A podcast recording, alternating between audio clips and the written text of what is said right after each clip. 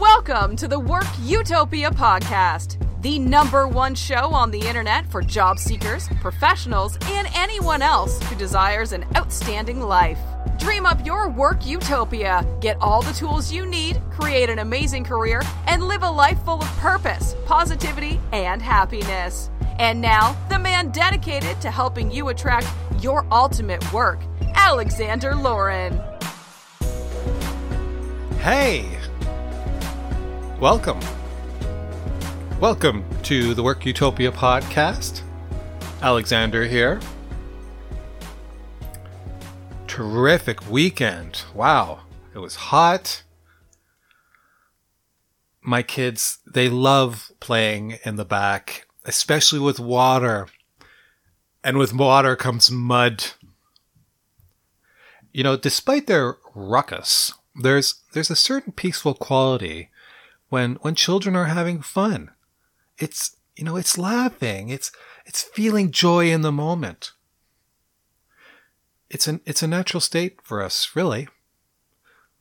I think society really wants us to focus and get serious, you know. But children are great examples for us. Don't take yourself too seriously. Splash, run, get dirty, have fun. Just be happy now. I know I've really I've really loosened up over the years. I, I used to clutch, eh? I used to clutch onto this identity I had. You know, the one that I was comfortable with. Mr. Serious Guy. My kids have totally loosened me up. Last week on the program, Raymond Aaron joined me, and I wanted to take another episode to recap some of the things that he said. He shared with us his ideas you know, his ideas on why people die, and his own strategy for longevity.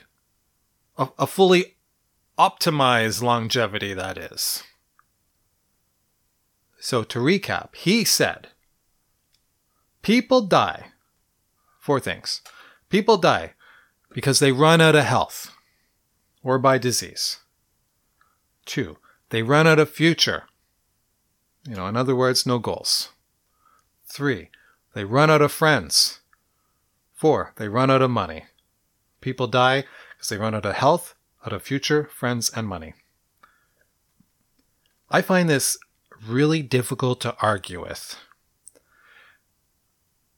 Running out of health? That's that's the obvious one. And it made me think, do we even plan out our health? Probably not. Most of us don't, I'd say. I mean, even in my own case, I only really focus on my body when I'm involved with sports and I want to be competitive. So that seems to work with me. So I, I guess I better keep keep working on that and keep playing sports. Soccer's my game. I love playing soccer. And you know, funny enough, when my body can't handle soccer, I've told this to myself in the past. I'm going to get into ultimate frisbee. It's not a contact sport and lots of cardio. Anyways, okay where did any of this come from? I mean, you know, not planning our health. Is is that learned behavior? Did society get really lazy and then that became the norm? I know one thing. The food chain got contaminated at some point. Corporations started mass producing garbage, processed garbage that tastes that our taste buds started to like. We like it fast. Hey, I like it fast. But my desire for instant food gratification completely works against my health. It's crazy. You know, it's like we really have to hold up a shield and wield it off to this ubiquitous artillery of processed food. It's a fight. Don't know, my wife bought a whole bunch of cookies. they just stare at me. It's it's a fight not to, to devour every single one of them. Note to self, honey, don't buy any more cookies. Gotta tell her. then I think, I wonder if loving ourselves and our health have anything to do with one another. You know, are we down on ourselves because of the poor food choices we're making? You know, I wonder, I wonder if we pay more attention to the captain and not enough attention to the ship. Okay, next he talked about running out of future. You know, i.e., not having any goals. Can you imagine? Can you imagine if goal setting was taught to us, to every one of us in primary school? Can you imagine the value of learning goal setting when you were 10 years old? A compulsory subject? We could start developing an awareness of moving forward and getting things that we want for ourselves at an early age. You know, I've been able to see the value of goal setting at the age of 46. 46! Here comes the cliche. Here comes. You ready? Better late than never.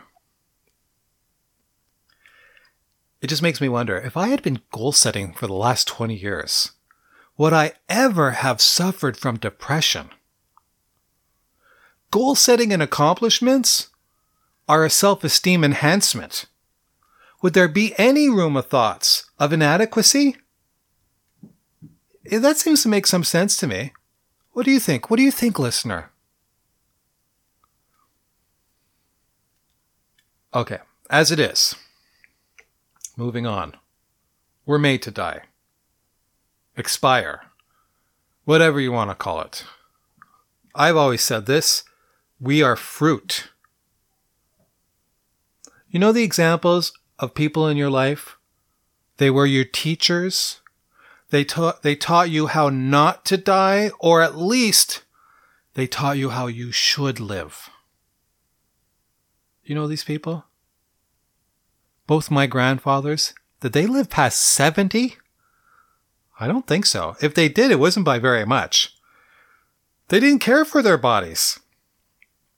My mom recently showed me a video of her 80 year old brother jumping off a 35 foot cliff into, into a body of water. 80. I mean, he's been taking care of himself for a long time. We can do it. We can do it too. There is no stopping you and me. Friends. Our friends, our friends, they die. They die off. We have seen this countless time in the elderly population. Seniors become very lonely and isolated because all their friends are gone. And you know, honestly, I just thought that that was the way it goes. I never even considered a strategy of trying to make younger friends. It's brilliant. That's brilliant. We already know that those who age well have a very good social structure in place. We know this but it's not given to you. You have to build it. I really, really love this one. I mentioned soccer, playing soccer. I play with people who are 20 years younger. I'm telling you, I gotta find some com- commonality with my teammates. I, I gotta make these guys my friends, guys and gals. Okay, and the last thing, lastly, was about money. Invest it don't spend more than you make at the very least. Yeah, for sure, you know, if you need to ration Kleenex every month, boy oh boy, you're in trouble. I mean, I'm sure that that must have a negative consequence on your mind and then your body. And God, if you're running out of time with this one, then at the very least, accustom yourself to a frugal lifestyle a frugal lifestyle where you can be content and happy, or content, happy, healthy, happy with what you have. You know, come to think of it, even even going that route presents some problems. I mean, you can adjust well to frugality, but what are you going to do when you need to replace your roof? What are you going to do if both your fridge and your stove dies? It would seem that you will always need a reserve because everything breaks. God, everything breaks, especially in this era where everything is so cheaply mass produced. Produced. So Raymond says he goes through these four areas health, vision, friends, and money. He goes through it every year and he makes sure that he's on track and not running out of any of them. This is absolute wonderful advice. This is priceless wisdom. That's that's the way I took it. You know, all of us, we have so much to live for. This one precious life that we have. Listen to the children have fun and be joyous. That joy and fun, that comes from humans. Fun, joy, amazement, exploration, adventure, evolution. Look at your health. Maybe it's not so good right now. But are you getting yourself to work most of the time? Most days you're getting to work? Yes? If you are, you have the capacity for improvement. It's in your nature. Happiness and fulfillment are definitely more easily attainable with a mind shift, a focus, a focus on the wonderful and the good things about being alive. I'm telling you, simply focusing on that alone will make your job better. Yes, challenging perspectives are out there, challenging situations will no doubt arise. But these are waves. See these things only as waves. Don't let it take you don't let it take you off your focus of the wonderful things and happiness in life. You, you know, all of this is it's not reserved for the beautiful people alone in the world. No one is beautiful to any to everyone.